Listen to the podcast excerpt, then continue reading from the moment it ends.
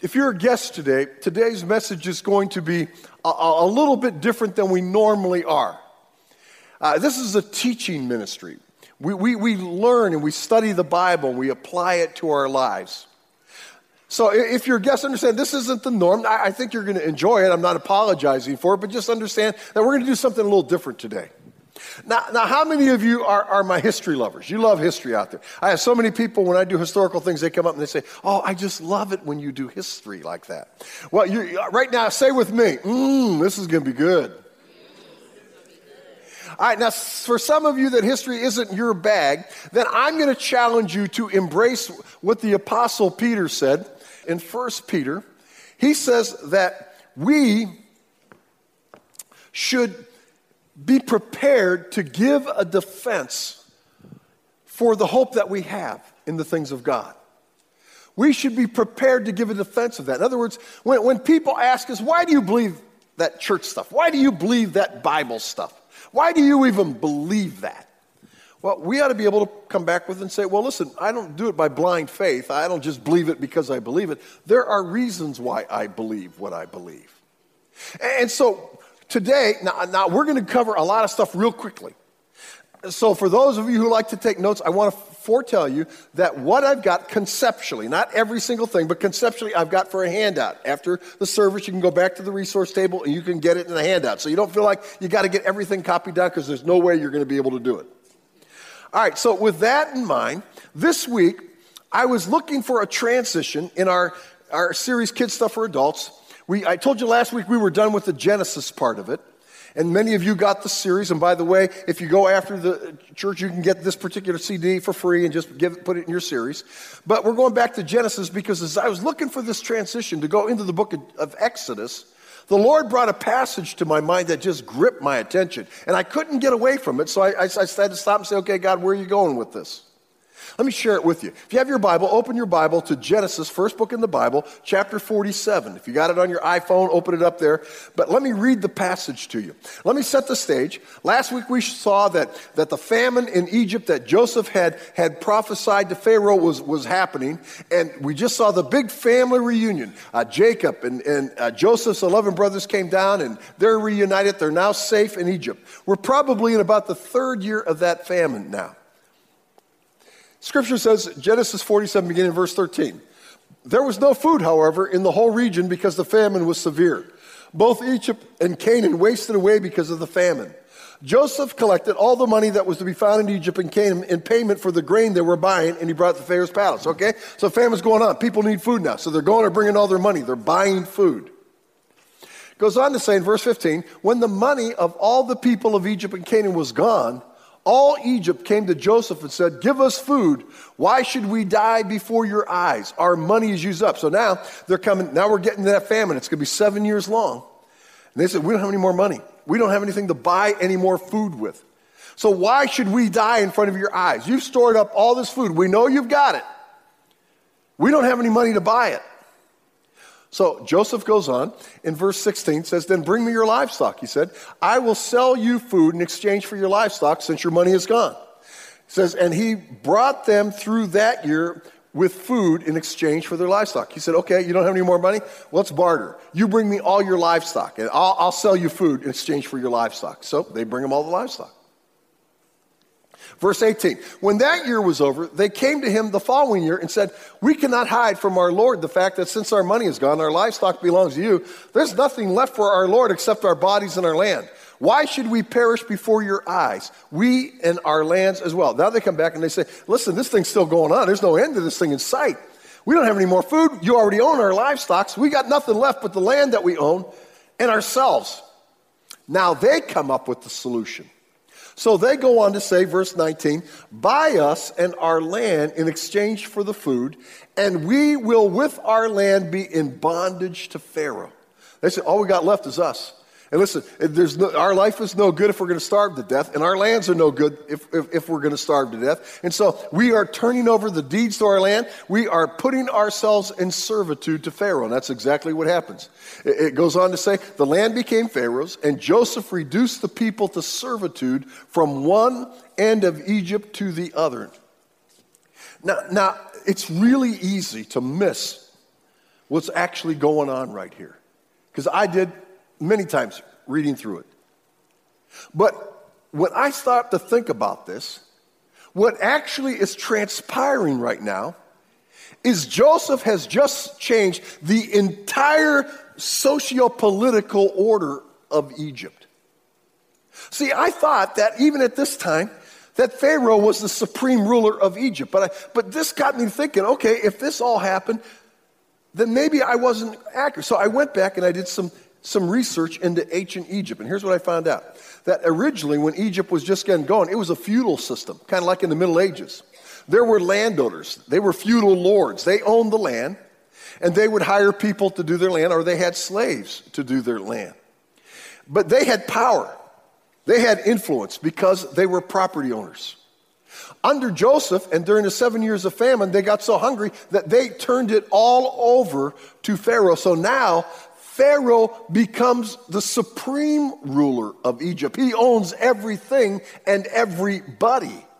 In fact, as history in Egypt goes on, that's how the, the subsequent pharaohs are able to fund all this building of the pyramids and all the building of their temples and shrines and all that kind of stuff that, we even go visit today in the land of Egypt. And so Joseph changes everything.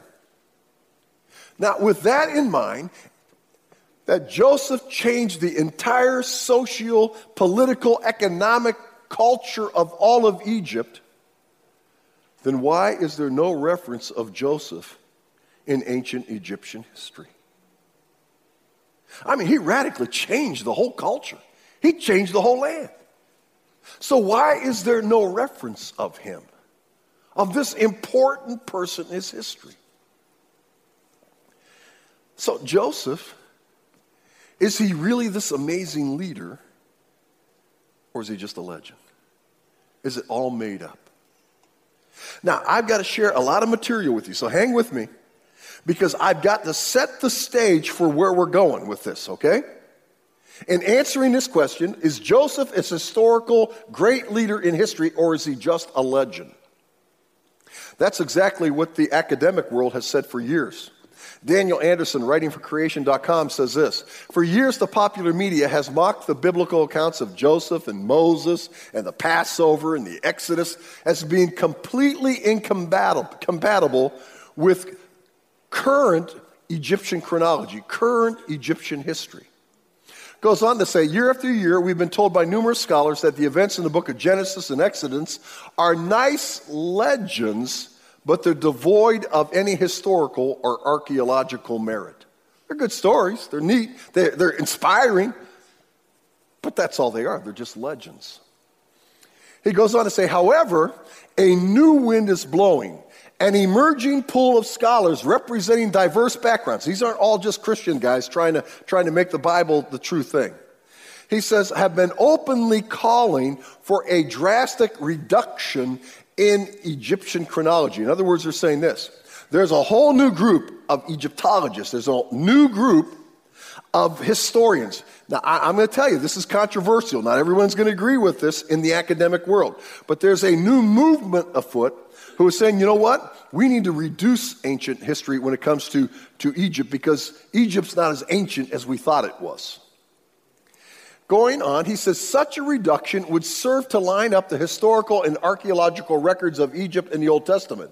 And by doing so, the reliability of Genesis, Exodus, and the entire Old Testament will have to be reconsidered as a viable source of historical truth. He says, if this is correct, then it changes everything. Now, again, it's just not one person, it's just not one guy. David Rohl, in his book, A Test of Time, the Bible from Myth to History, says Ramses II should be dated to the 10th century BC, some 350 years later than the date that has been assigned to him by the Orthodox chronology. Peter James, in his book, Centuries of Darkness, says the dates of Egyptian dynasties need to be reduced by hundreds of years, specifically dynasties 21 through 24.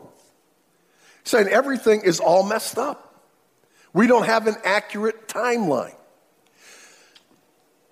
They're saying that the conventional chronology of Egyptian history, as they're revisiting it, is spurious at best. Now, how did things get so messed up if that's true? How did it get so messed up? You might be surprised to learn that it all got messed up with the best of intentions. And when I say the best of intentions, I'm talking about from a biblical worldview. I'm talking about from a Christian worldview. It wasn't the non believers, it wasn't the pagans, it wasn't the atheists that caused the problem. The problem actually came out of Christianity, but with the best of intentions. Say, well, what's that about? Let me show you. In his book, The Genesis of Israel and Egypt, Genesis again means the beginning, Emmerich Sweeney says this One of the perennial ambitions of Christian Europeans throughout the centuries has been the verification of the Bible. In other words, he says one thing Christians have always tried to do, Christians have tried to prove that the Bible is the inspired word of God. That's what he's saying. He's saying, now, beginning with Eusebius in the fourth century, Eusebius was a Roman historian of Greek birth but was also a bishop in the, the Christian church. We're talking the fourth century. This is the 300s AD. He says, beginning with Eusebius in the fourth century, Christian writers sought to enlist the histories of Mesopotamia and Egypt to answer the attacks of those who viewed the Old Testament as fable or even worse, as propaganda. In other words, from the beginning, I mean, from 300 AD, they're already attacking the Bible saying, ah, it's just a bunch of stories. Ah, it's just a bunch of legends. Worse, they're saying it's propaganda. It's religious propaganda. You're trying to pollute the mind of thinkers into believing all this stuff. He goes on to say, in this spirit, with all that in mind, and Eusebius wanting to demonstrate to the world that no, the Bible is valid, the Bible is reliable, it is the inspired Word of God, employing, now here, don't miss this part, employing the Egyptian history of the Ptolemaic scholar Manetho, constructed a chronology of Egypt based on biblical timelines. All right, let, let me explain where we're going. Now, now, this all has a purpose, by the way. Hang with me. Manetho is a third century BC priest of Egypt.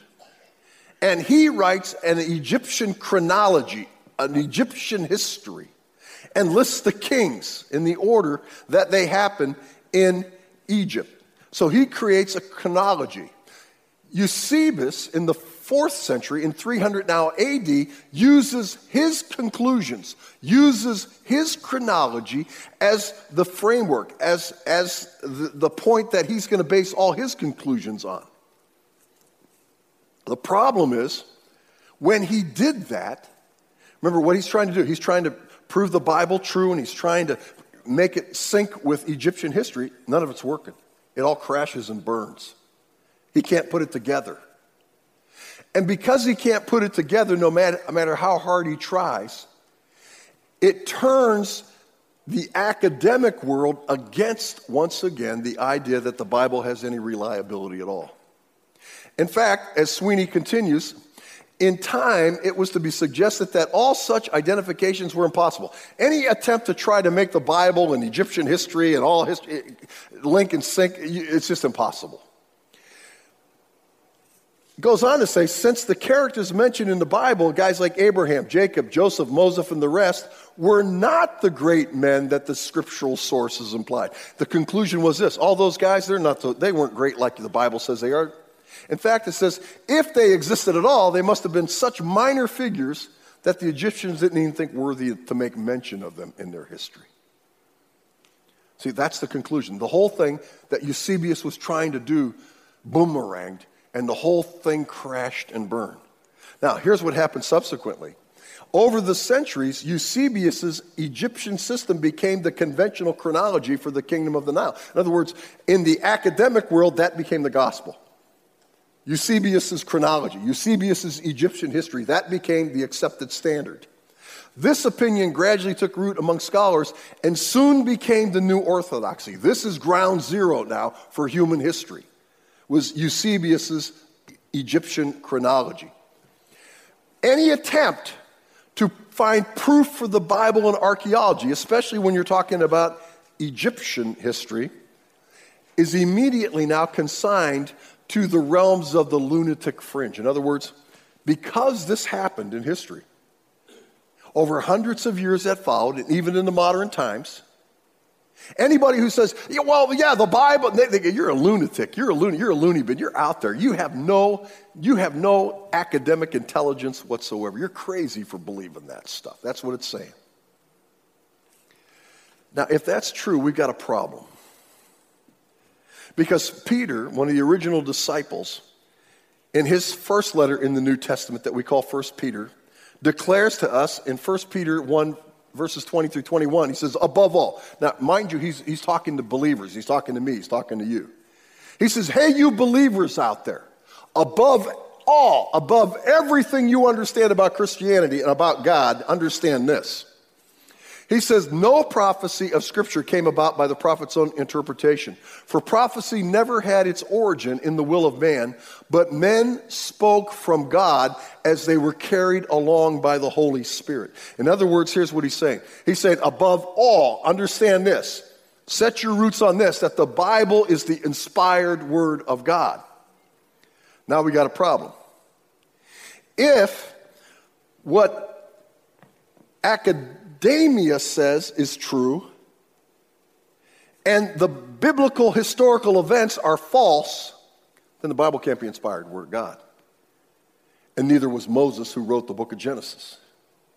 So we got a problem, don't we? But here's the real problem. Eusebius' conclusions were based on Manetho's spurious conclusions. What new historians, they're, they're looking back at this and they're noticing something. They're noticing that Manetho was writing hundreds, even thousands of years after the events in Egypt took place. He wasn't a contemporary of it. He's looking back hundreds and thousands of years. Also, at the time Eusebius is writing, none of Manetho's works exist anymore. There's no copies anymore. They're lost antiquity. And so they're, they're, he's piecing it together. And other early historians, ancient historians like Josephus and Africanus and, and Syncellus, they're all piecing this Egyptian history thing together because there's no real accurate records of what Manetho ever said. But here's the kicker watch this one. It appears that Manetho, in his chronology of Egypt, was trying to prove to the Greeks that Egypt was the most ancient of all civilizations. Apparently, at this time in human history, there was a big controversy going on around the world as who was the most ancient culture. The Mesopotamians were saying, we're the most ancient culture. The Egyptians say, no, we're the most ancient culture. And everyone, they're having this contest among each other to see who is the most ancient of all the cultures. Well, Manetho is a priest in Egypt, and he's trying to prove to the Greeks who have just conquered under Alexander the Great, have just conquered Egypt. And the Ptolemaic uh, general, uh, General Ptolemy, is put in charge of it. And after Alexander the Great dies, he and his family assimilate into the Egyptian culture, in the Egyptian language, in the Egyptian religion. In fact, they declare themselves pharaohs. The most famous of the Ptolemaic pharaohs was Queen Cleopatra the lover of Julius Caesar and Mark Antony. So he's trying to prove no, it's Egypt. We're the oldest. Now, what appears as they're looking back at this is it appears that Manetho was cooking the books to try to prove that they were the oldest civilization. And he tried to stretch out the history of Egypt as far and as wide as he could get away with by doing things like adding years which never existed, by things like pairing up kings who were co regents, they reigned together and claiming they reigned separately. He, he did stuff like uh, he was he took dynasties as they were proceeding one after another when in fact many of them overlapped each other. Now, with that in mind, it throws the whole thing off because Eusebius was counting on the historical accuracy, the academic accuracy of Manetho's chronology.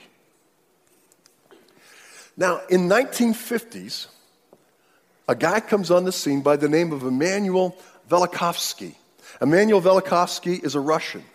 He's a Jew. 1950s, Cold War's going on. All right? And he begins to try to be a biblical apologetic. He's trying to defend the Bible. And in his work, Ages in Chaos, he argues that all the catastrophic events in the Bible, the flood, the destruction of Sodom and Gomorrah, the, the uh, Babel, the Tower of Babel, all that he said really did happen. And in fact, it happened just like the Bible said it happened. This, this is groundbreaking. Now, he goes on to say, he, he says that modern scholars have misidentifying all this because they didn't understand the nature of the Bible, and more so because those monument, monumental events were kind of erased. They were effaced from history because an erroneous and virtually arbitrary chronology had become the accepted scholarship. In other words, he said it all got messed up because modern scholarship jumped in on Eusebius's false conclusions about the history of Egypt. The histories of other ancient lands, Velikovsky goes on, had been reconstructed in line with the distorted Egyptian chronology. In other words, since the academic world put Egypt as the focal point of all human history and civilizations, they began to have to reconstruct Mesopotamian history and Hebrew history and all kind, they had to start trying to make it all fit that pattern, fit that timetable. But this modern history, Velikovsky goes on, of the ancient world had virtually no point of contact with the biblical and classical histories and clashed repeatedly with them. In other words, when, when historians started looking at all these different ancient histories, they couldn't bring them into, into sing, they couldn't have synergy. They were, they were contradicting each other and they were clashing with each other and everything was, was not fitting into place. Now, I, am going to tell you that Velikovsky was a very uh, controversial figure in all of this. And he wasn't readily accepted by the academic world. He had some other works like Worlds in Collision, and he was trying to prove the, that all these biblical catastrophes happened, but he had some kind of out there theories about that as far as other planets' involvement in their revolution around the solar system and all that kind of thing. But what he did, even though he was rejected and he was just vilified by the academic world, is he opened the door that other more credible historians have walked through. And say, no, wait a minute. Let's not throw the baby out with the bathwater here. He might, have, he might be onto something. For example, Sir Alan Gardiner, an Egyptologist from, from England, says this Even when full use has been made of the king's list, that's Manetho's list, and such subsidiary sources as have survived, the indisputable dynastic framework of Egyptian history shows lamentable gaps and many a doubtful attribution. His conclusion what is proudly advertised as Egyptian history is merely a collection of rags and tatters. He says there's really no substance to it. Dr. Colin Renfrew of Cambridge University in England, who wrote the foreword to Peter James' book, Cultures or Centuries of Darkness, says this This disquieting book draws attention to a crucial period in world history and to the very shaky, shaky nature of the dating the whole chronological framework upon which our current interpretations rest. The existing chronologies for that crucial phase in human history are in error by several centuries, and that in consequence, history is going to have to be rewritten. He says everything that we've based everything on is wrong. Now, as Ashton and Down have done, when you go to a more contemporary, a more modern and adjusted chronology of Egypt, which originally, Manetho, trying to prove that Egypt was the oldest civilization, had dated them back to 3000 BC. Well, in fact, as you start revisiting it, it's probably more like 2080 BC, a thousand years different. When you begin to look at it from that filter, guess what happens? Egyptian history and biblical history just come right together. Guess what happens? Egyptian history and Mesopotamian history just come right together. Right together. How about that? Now, our question, though, that's the longest introduction I'm ever going to give you in a sermon. But I have to set that groundwork because you got to understand where this is coming from. Our question is so, was this character Joseph that we just spent three weeks talking about? Was he a real, live, historical, profoundly impactful leader, or was he just a legend? Now, with what we're talking about in mind, and again, I repeat, this is controversial in many circles. This is an emerging, this is an evolving study. What if a Joseph character could be discovered, could be identified within Egyptian ancient history? What if that could happen? Well, maybe that might give us more confidence that the Bible really is the inspired Word of God and that God really did inspire Moses, who wrote Genesis, to write exactly what, how things really went, right? Meet King Djoser. Now, I've listed some other names because depending on the historian who's writing about him, the other names are there and I can't pronounce them, so I'm not going to try. I can do Djoser.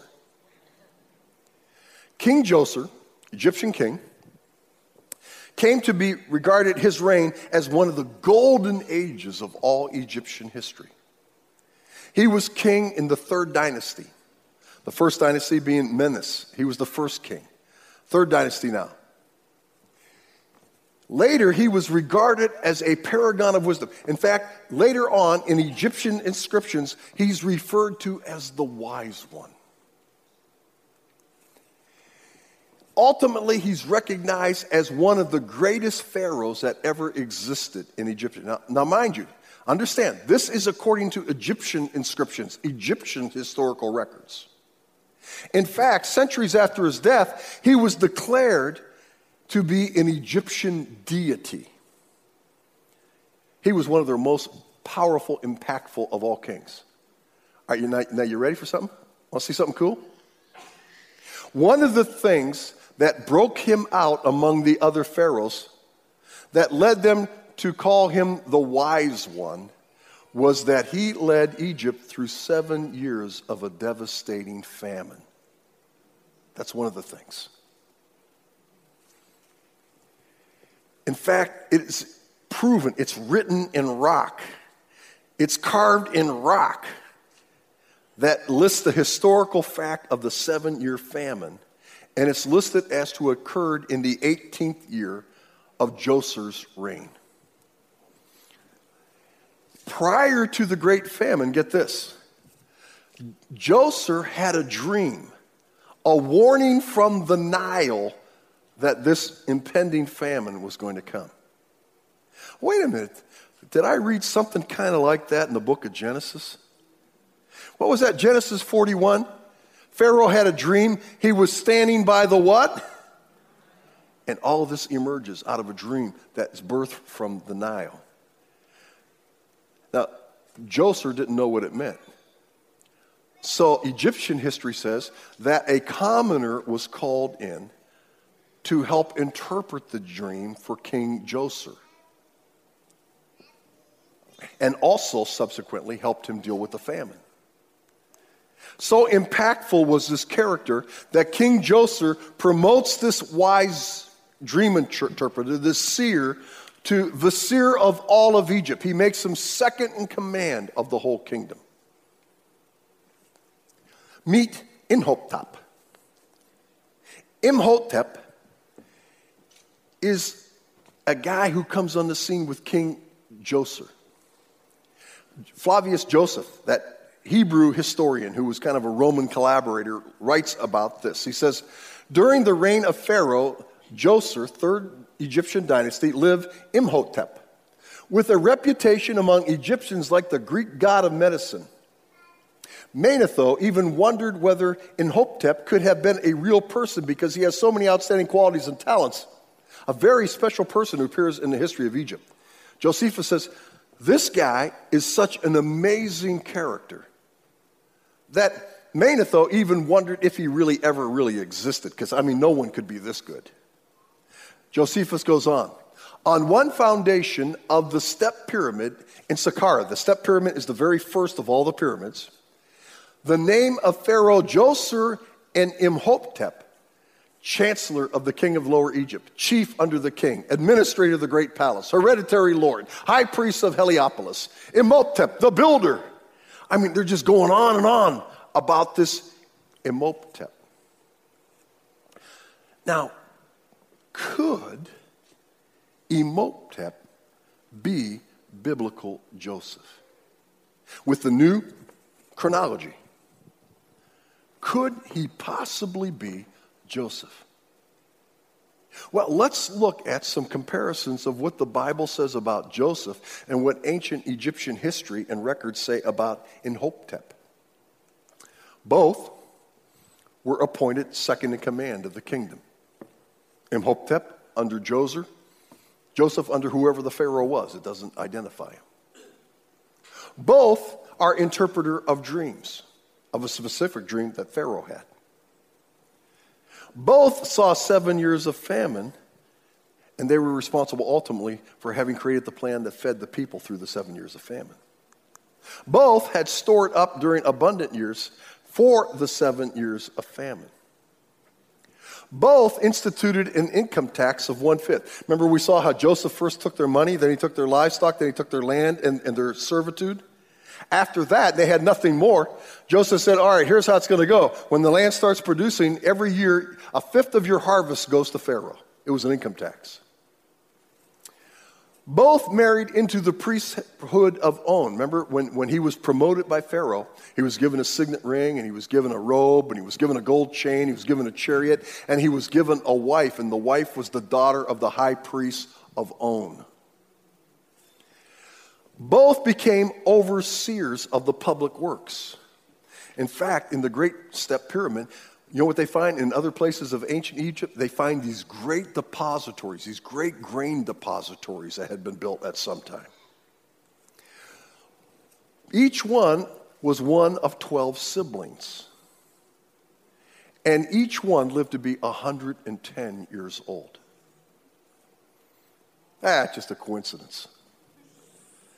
Now, in fact, Sweeney says historians, of course, have long been aware of the striking resemblances between Imhotep and Joseph, and a great deal has been written on the subject. In fact, but they're saying, if, historians have seen this all along. They, they've seen Joseph and they've seen Imhotep, and they go, man, this, this, is, this is wild. The, but here's the problem they would have undoubtedly recognized the identity of the two men a long time ago, but the erroneous chronology, which separated them by over a thousand years, confused the issues. Why couldn't they put the pieces of the puzzle together? Because they bought into the erroneous chronology of Eusebius and Manetho. That put them thousand years apart. They said they can't possibly be the same person. But when you modify that erroneous timeline, guess what happens? They come into perfect harmony. In fact, English historian Tom Chetwynd, he kind of got the whole debate going again. And he put Imhotep in the old kingdom, in the third dynasty. And, and he's not a believer of the new chronology either. But in spite of that, his conclusions were that the parallels between Imhotep and Joseph are sufficiently compelling to overrule the chronology issues. He said they've got to be the same guy.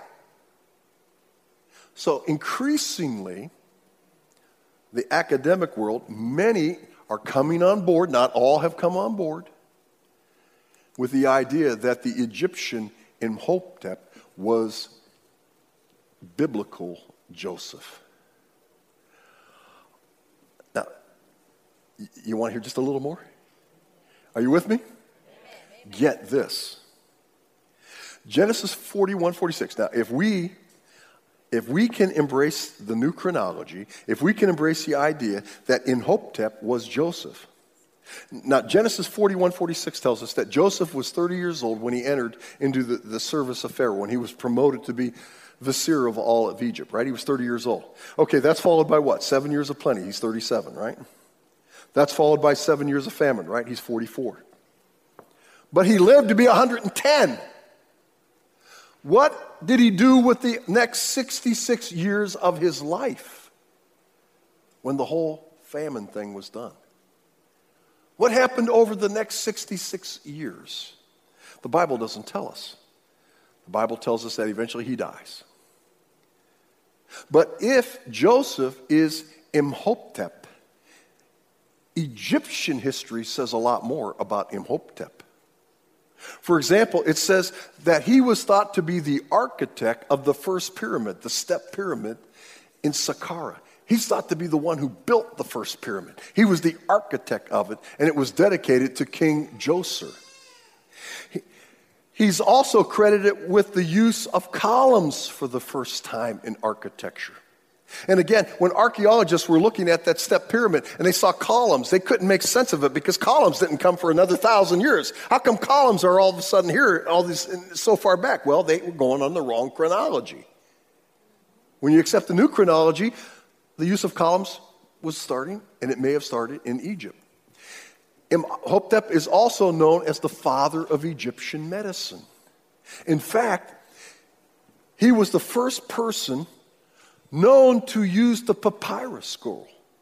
And Egyptian historians suggest that he may have been the one who invented the use of papyrus.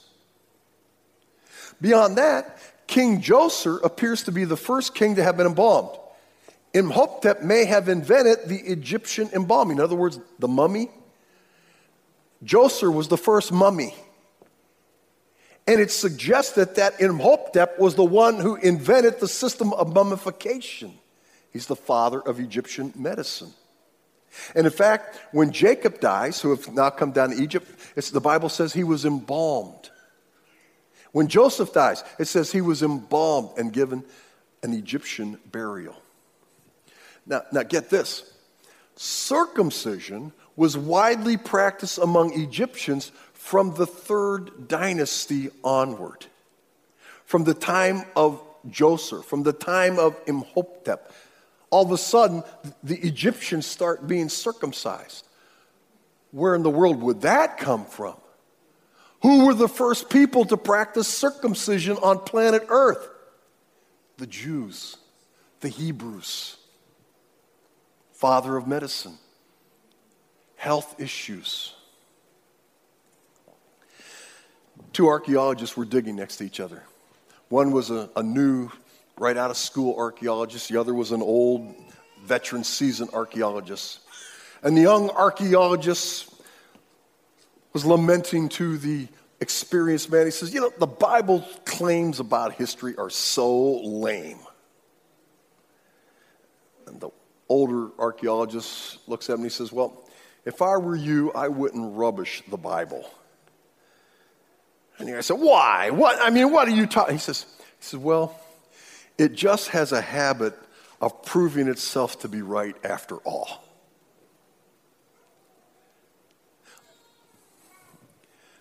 Why is that true? This is just one instant. I could, I could stand here easily for the next hour just off of my memory and share archaeological discoveries that have proved the Bible to be accurate, that have for centuries been ridiculed. Let me tell you why. Because Peter is right. That the Bible is not a book written by men, it is the inspired word of God. Now, what does that mean? What do we take home with this today? Here's what I want you to take home. What Paul encouraged Timothy in 2 Timothy chapter 3 verses 16 and 17. He said, "All scripture is God breathed." Say that with me. All scripture is God breathed. Say it again. All is God breathed. Now understand that. That's what Peter said back. Eh, he said, above all, understand this. All scripture is God breathed. It goes on to say, and is useful for teaching. You know what that means? That means when you come here every week and we open the Bible, that what you're hearing is profitable because it's God breathed. It's not, it's not some preacher, it's not some man, it's not some teacher. It's the Bible, and the Bible is God breathed. And therefore, what it says, for example, about eternal life, about eternal forgiveness, about how you get to heaven. When Jesus says in John 14, 6, I am the way, the truth, and the life, no one comes to the Father except through me. Understand, that's not Jesus' opinion, that's God breathed, that's inspired by God. It's true. There's no other way. When Paul says, if you confess with your mouth Jesus is Lord and believe in your heart that God raised him from the dead, you'll be saved. That's not just his opinion, that's God breathed. When you hear and you hear things that, that God has revealed in His Word about how to, once you have accepted Jesus Christ as your Savior, how to prepare for eternity, how to get ready for what's to come, you can mark it down that it's just not some church's opinion. It's not a denomination's opinion. It's been God breathed and God tested. It stood the test of time and you can take it to the bank. It's your guide for living. It's your guide for life. It's your guide for eternity. And every now and then, people rise up and say, Oh, it's not true. Whether it's an archaeologist, whether it's a historian, whether it's a scientist, you mark it down. The Bible just has this habit of proving itself to be right after all. Over and over and over and over and over again. Listen, you can live that book, you can love that book. Saturate yourself with its truth, saturate yourself with its promises. Joseph, leader or legend? I'll let you decide. Let's bow our heads. Oh, listen. Listen to me. God has preserved his word that God breathed manuscript, 66 books. God inspired men over hundreds of years to write. And although it's written over hundreds and hundreds of years, it all comes seemingly together. It's accurate, it's beautiful. And God has given it to me. God has given it to you so that we don't have to wonder about whether we can go to heaven or not. We don't have to wonder about are we going to be ready to see God when this life passes. God has revealed everything that we need to know, and we can take it to the bank. We can count on it with all our being that that word is God breathed. And no matter who challenges it, that book just somehow has a habit of proving itself right over and over again. God, I thank you for your word. And God, I thank you that although tyrannical kings have tried to burn it, and that academic societies have tried to ridicule it, and that other forces have tried to quash it, God, you've protected it, and over and over again, it's proven itself to be true. God, help us to own that. Help us to embrace that. Help us to carve that into our minds, carve it into our hearts, carve it into our souls. Help us to be bold and not be ashamed of it. God, help us to give glory to you. Help us not to rejoice when we hear it, but apply it to our lives. God, use us as lights in this dark world, in a challenging world where, where your word is increasingly going to be under attack. Lord, thank you that you give us these little glimpses, these little snapshots, these, these little flashes that once again demonstrate to us that, you know what? That old book has a habit of proving itself right over and over again. Use it to encourage us. In Jesus' name, amen.